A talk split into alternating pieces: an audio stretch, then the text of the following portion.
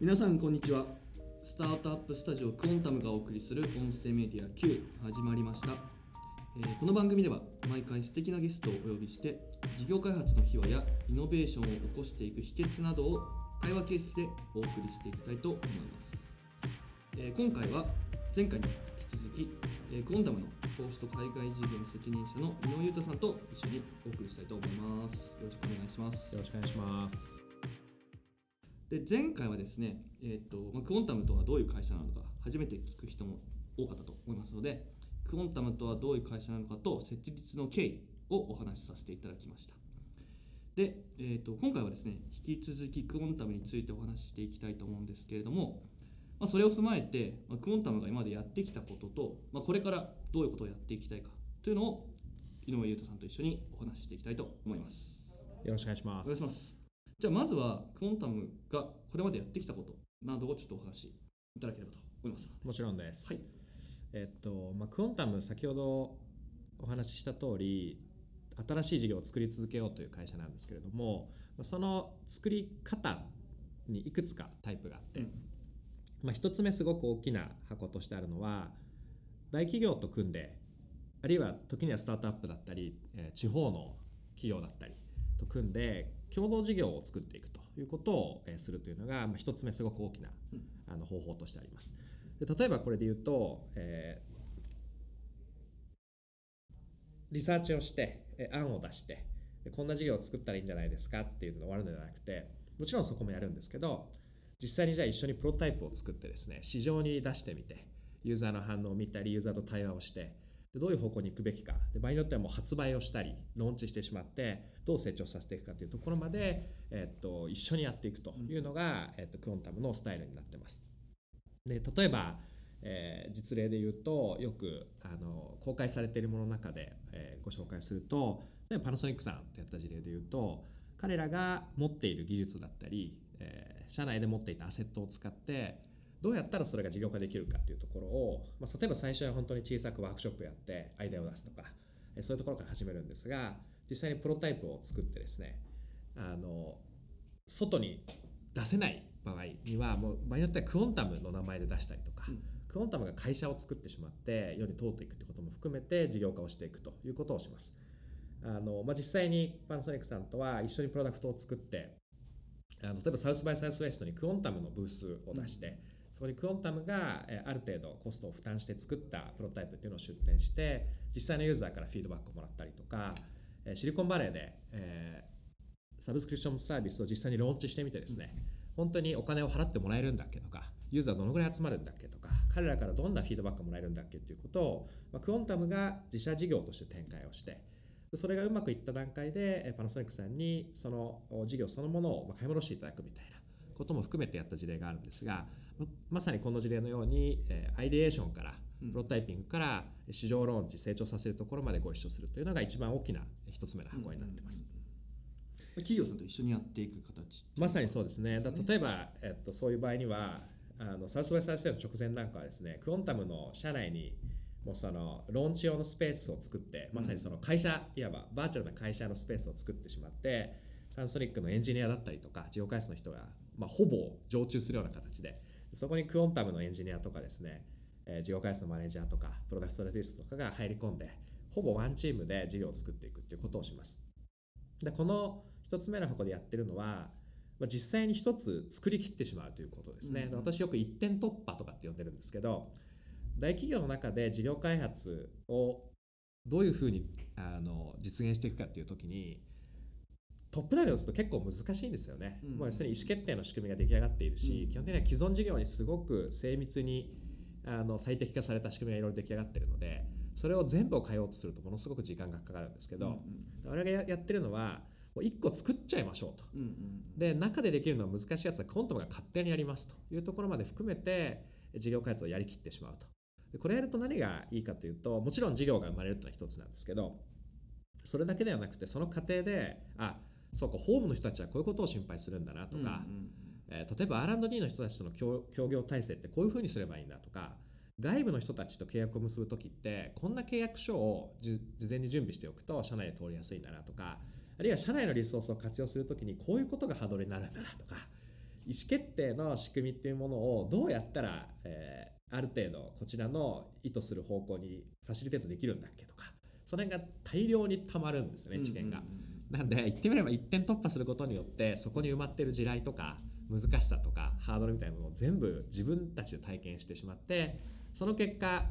その会社のどこを変えていけばいいか分かるというのが、まあ、そのもう一つのそのプロダクトそのものとか事業そのものに加えて生まれる、まあ、いわばアウトプットとして、えっとあります。うんで2つ目の箱はそこに関わることなんですけど2つ目にやっているのがどうやってそういった社内に事業開発をしていく、えーカルチャーを作るか仕組みを作るかっていうのが2つ目の箱になってます。で例えばこれ例で言うと JR 東日本さんとやってる温泉みたいなプログラムだったりとか、えーライオンさんとやっているノイルってプログラムまさにそういうプログラムなんですけれどもあのさっきみたいに苦しんで得た知見を生かしてですねそれをもうプログラム化してるわけしてるわけですね、でそうすると我々がそれこそそのいろんな人に怒られたりあの何回も企画書を作って通してきたようなものがもう仕組み化されてしまうので当たり前のことになっていくので、そういうものを使って社内で連続的に新規事業を作るような、まあ、社内スタートアッププログラムとか社内企業プログラムに近いものを我々が一緒に設計をしてそそこもバランスをしてなのでまあ全体の企画もするしメンタリングもするし場合によっては一緒に市場調査とか、うんえープロトタイピング作り、えーあるいはユーザーとの対話みたいなこともやってどう出していくかというところまで一緒に、えー走り切っていくというのが2つ目の箱になっています。でこれはどちらかというと仕組み化したり最初に一点突破して、えーっと形にできたうんうん経過に見えてきたものを、まあ、仕組み化したりモデル化したりするというのがこの2つ目の箱うんになっています。で、まあ、さらに言うとそこをどうスケールさせていくかっていうところで我々自身が例えば投資をするであるとか、あのジョイントベンチャーを作っていくようなところまで踏み込んでいくっていうのが、まあ、その次のフェーズに入ってくるものですね。うんうん一方で最後もう一つ大きな箱として存在しているのが、まあ、自社事業です。これは、えっと、我々自身が最初に作りたいコンセプトがあったらもう形にしてしまってまずプロタイピングしてしまうというのが、えーこの3つ目の箱になってます。でこれは誰かその最初に始める時点でパートナーを見つけるんではなくて、まあ、社内の中で、まあ、いるんですよね。こういうものを作りたいとか、うん。これが許せないとかあるいはもう作っちゃってたとかですね、そういうものをもう世に出してみるということをしてそうすると、まあ、例えば何か賞をいただけたりとかあるいはこう欲しいっていう図が出てきたりとか組みたいっていうパートナーができたりとかするのでその段階で例えば場合によってはパートナーにそのプロトタイプを持って行って投資してくださいませんかっていうとかあるいはそのお外部からそういう資金をお取ってくることもあれば自分たちでより投資をしていくこともして自分たちで事業を作っていくというのが3つ目の箱になっています。例えば直近あの外に出ている例で言うとサウンズグッドっていう事業があるんですけど、まあ、これなんかは社内の、まあ、安藤という人間がその代表をしてるんですが彼はそれをレーベルと呼んでるんですけどまあ企業が持っている音の資産っていうものを、えー可視化してあるいはその資産として残してですねそれを使って企業のブランディングだったり企業と社会とのえーつながりだったり新しいコミュニティを作るということのきっかけにしていこうということをやってる事業なんですけど、これなんかは本当に多分ほとんどの人がよく最初聞いても何言ってるのか分かんないようなタイプの授業だと思うんですけどはいやっぱりその安藤っていう人間個人で思っているあのイメージだったりとか彼が持ってる世界観みたいなものをまあ自分たちで形にしたからこそやって世に出てるんだろうなと思っていて。うんなのでまさにこれなんかは多分パートナーとやるんではやりづらいタイプの授業で一人の個人の熱狂的な思想だったりとか、うんうんうんその周囲にいる熱狂的なコミュニティみたいなものをコアにして事業化していくっていうのがまあ3つ目の箱の自社事業です。なるほどありがとうございます結構今お話しした内容をかなりまあ理想的という言い方はあれですけれども、だと思うんですけれどちょっと僕8月去年の8月に入社したばっかりなんで、結構コンタムに入って2つびっくりしたことがはい。はい。あって、1つ目はさっき最初に言ったワンチーム感。はい。でそのクライアントさんも結構ガンガンいろんな意見を言ってくれたりとか結構ミラクルシー的なはい。提案とかをこんなちょっとパートナー引っ張ってきましたとかみたいなのをやってくれたりとか、うん。お互い指示を出し合うし資料を出し合うしみたいないのやがね。結構びっくりして割とそれってみんなやり方としてはまあいろんなやり方があると思うんですよね。その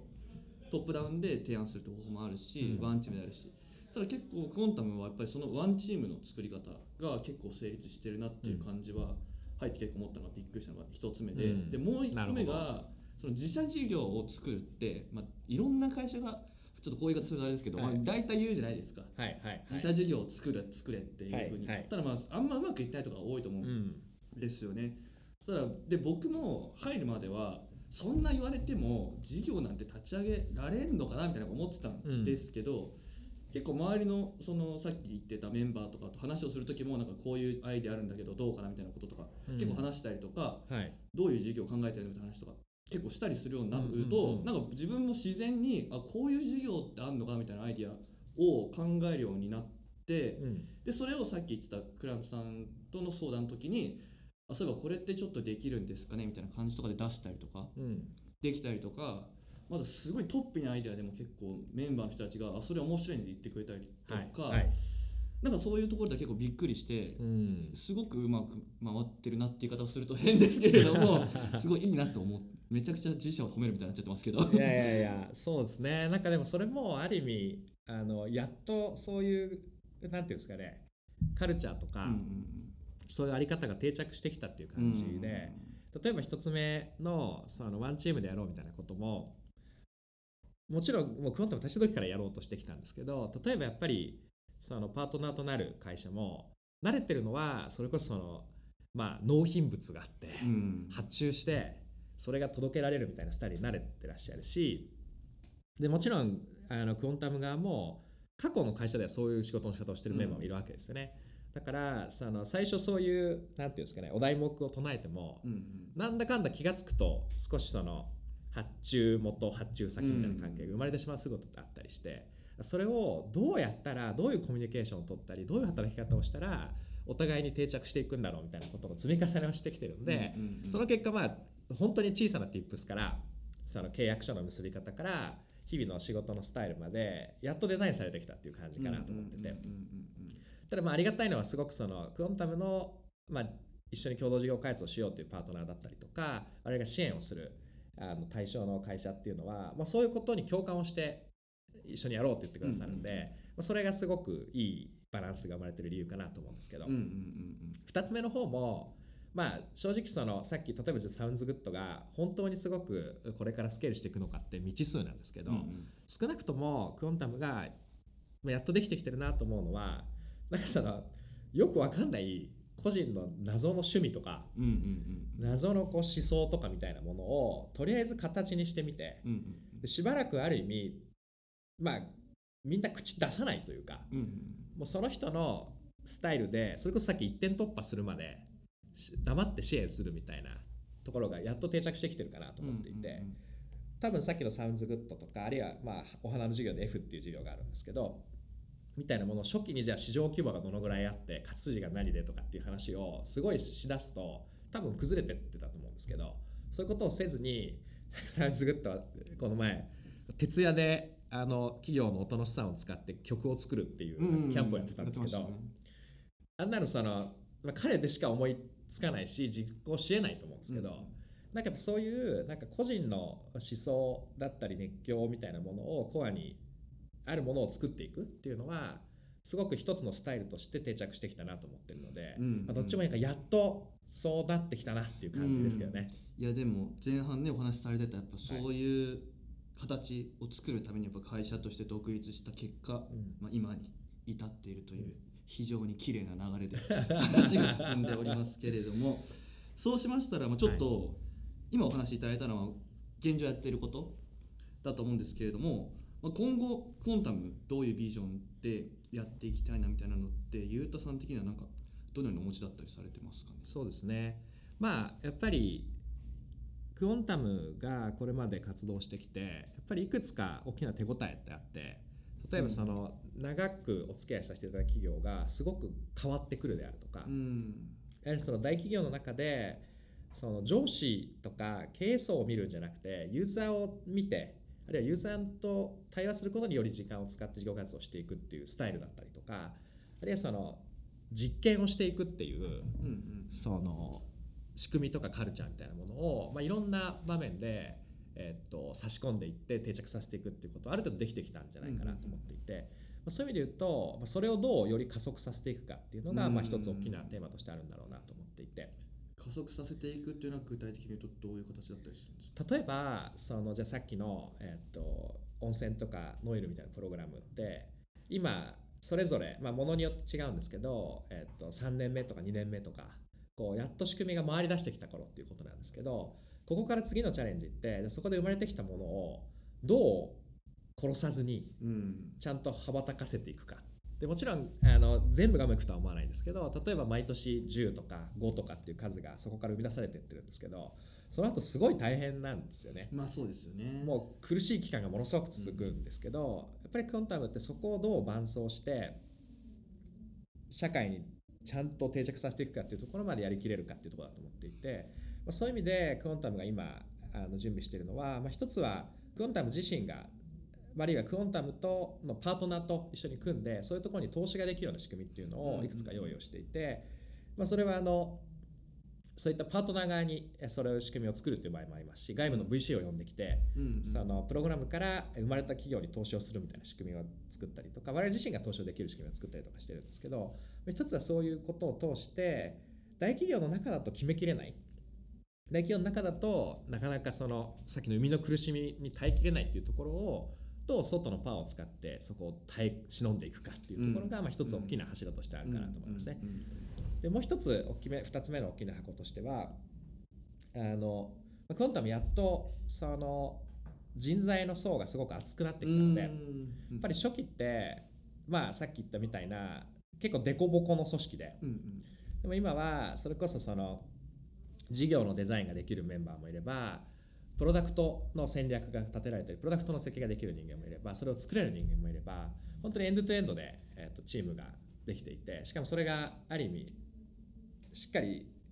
幅ができてきているということを考えると、まあ、結構支援する企業の幅も広がってきたなと思っていて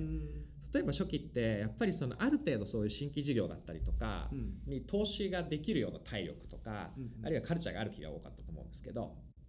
今ってもう少しその例えばその企業のイメージが変わるようなプロダクトを出すみたいなところにお付き合いすることが増えてきてるなと思っていて、例えば直近で言うとモルテンさんの事業をご一緒してるんですけど、あれなんかもやっぱりみんな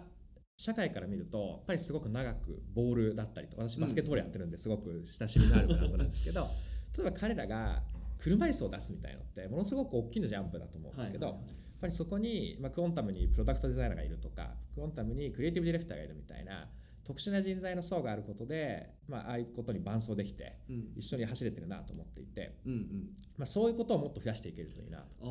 要するにそのプロダクトがきっかけになって会社そのものがもっと大きく変わっていくとかはい。それの一つの旗印としてそのものが生まれていくみたいなことっていうのはもっとえー増やしていけるんじゃないかなと思っていて、まあ、そこがもう一つ大きな箱としてあるかなと思いますね。うんじゃあまあこっちから声をかけていくパターンもあるとは思うんですけれども結構いろんな企業さんと一緒にチャレンジしていけるようになってきてるし行きたいっていう感じ、いや本当にそう思います。まあ、これをねお聞きのどこかの中小企業の方も気兼ねなくそうですね。温度を叩いていただければ全然いつでも相談にも乗れるしっていう感じですかね会社としては。まあ、いわゆるその東証一部上場の大規模なところから例えば京都の1555年創業の、まあ、地層っていうはい。あの着るもののメーカーから本当に幅広い人たちとご一緒しているので、まあ、そういう意味で言うと、まあ、そそういうことができるようなチームがやっとできてきたっていうのうんうんうんがすごくあるかなと思うんうんうんいますね。うん。ちなみにそのゆうたさん的に今後こういうトレンドがあるんじゃないかなとか、こういうことにちょっとやってみたいとか興味があるっていうのって何はい。かあったらぜひお伺いしたいんですけれども、そうですね。いくつかあるんですけど、はい。まあ実はこれまでも結構取り組んできてはいるんですけどあの事業になるかならないかっていうところの前にそもそも社会としてどれぐらい深い課題なんだっけっていうところから事業を作っていくっていうことをもっとやりたいなと思ってて、まあ、コンタム過去も例えば直近で言うとあのパラ卓球の協会と組んでうん。新しい卓球台をデザインするみたいなものとか、その取り組みとしては他にもいろいろやってきてるんですけどあるいはその社会起業家の支援だったりとかそういうタイプの事業を、えっと、ゼロからご一緒して支援してくれてやってきてるんですけれどもまあこれからもっとそれを一つの主軸になるぐらい、えーやっていけるんじゃないかなと思ってて、それはさっき言っていたようなクオンタムってやっぱ特殊な組織でそのどう事業を作るかっていうところもあるし自分たちでプロダクトが作れるっていうところもあるしパートナーを連れてくれるっていう特特殊な能力もあるし同時にどうそれを社会にコミュニケーションしていくかっていうところもすごくうまい組織なので、うんうんその社会課題を事業にしていく時ってその辺が全部噛み合わさらないと、うん。やっぱり回っていかないっていうすごく難しい領域だとうん思うんですけど、うんうんうんまあ、クォンタムのチームにはそれができる自力がすごくあるなと思ってるので、なんかもっとその社会課題と向き合うっていうことを増やしていきたいなっていうのは個人的にはすごくやりたいことの一つですね。素晴らしいですね。僕もちょうどすごい一個社会課題で解決したいなと思ってたうん、やつがあったんで、はい。ちょっと今度お話ししますやりましょう。ぜひやりましょう。という感じのノリでまあね事業を立ち上げてる感じですかね でもこれまで生まれてきたものもそういうものが多いですよ。まあまあなんそうですよねか誰かが勝手にもう携わってたみたいなものから、じゃあそれちょっと一緒にプロトタイプ作っちゃおうかって言って、うんうん社内からエンジニア連れてきたりデザイナー連れてきたりしてでその中でなんか実は知り合いが今いるよみたいな人がいて彼らがパートナー連れてきてくれて、うんうんでその人がお金出してくれてみたいななんかそういうところから始まるものがほとんどなので、うんうんまあ、クノータもほとんどその個人起点でうんうん事業が作られていってる会社ですね。うんうんうん。はい、えーいろいろと貴重なお話ありがとうございました。ありがとうございました。あ。りがとうございます。えーとまあ僕もまだ入社して半年なので、まあ、設立の経緯などなかなかお伺いする機会ないので、うんまあ、すごく面白かったのもあり、まあ、これからの業務にも本当に活かせるかなっていうお話聞きました。ありがとうございます。そういう意味では本当社内でもっとこういう話を改まってなかなかしないんですけどちゃんとですする機会を持った方がいいですね。まあちょっととりあえずこのポッドキャストというか放送をはい、みんな聞けと聞いてもらいましょう。いう感じでありがとうございます。はいでは、えー、と今日のお相手は、えー井上裕太さんでした。ありがとうございます。ありがとうございました。Q ではこれからも素敵なゲストをお呼びして事業開発の秘話やイノベーションを起こしていく秘訣などを対話形式でお送りしていきたいと思います。面白いと思っていただけたら各種音声メディアの Q のアカウントのフォローとシェアをお願いいたします。では次回またお会いしましょう。お相手は文園太郎でした。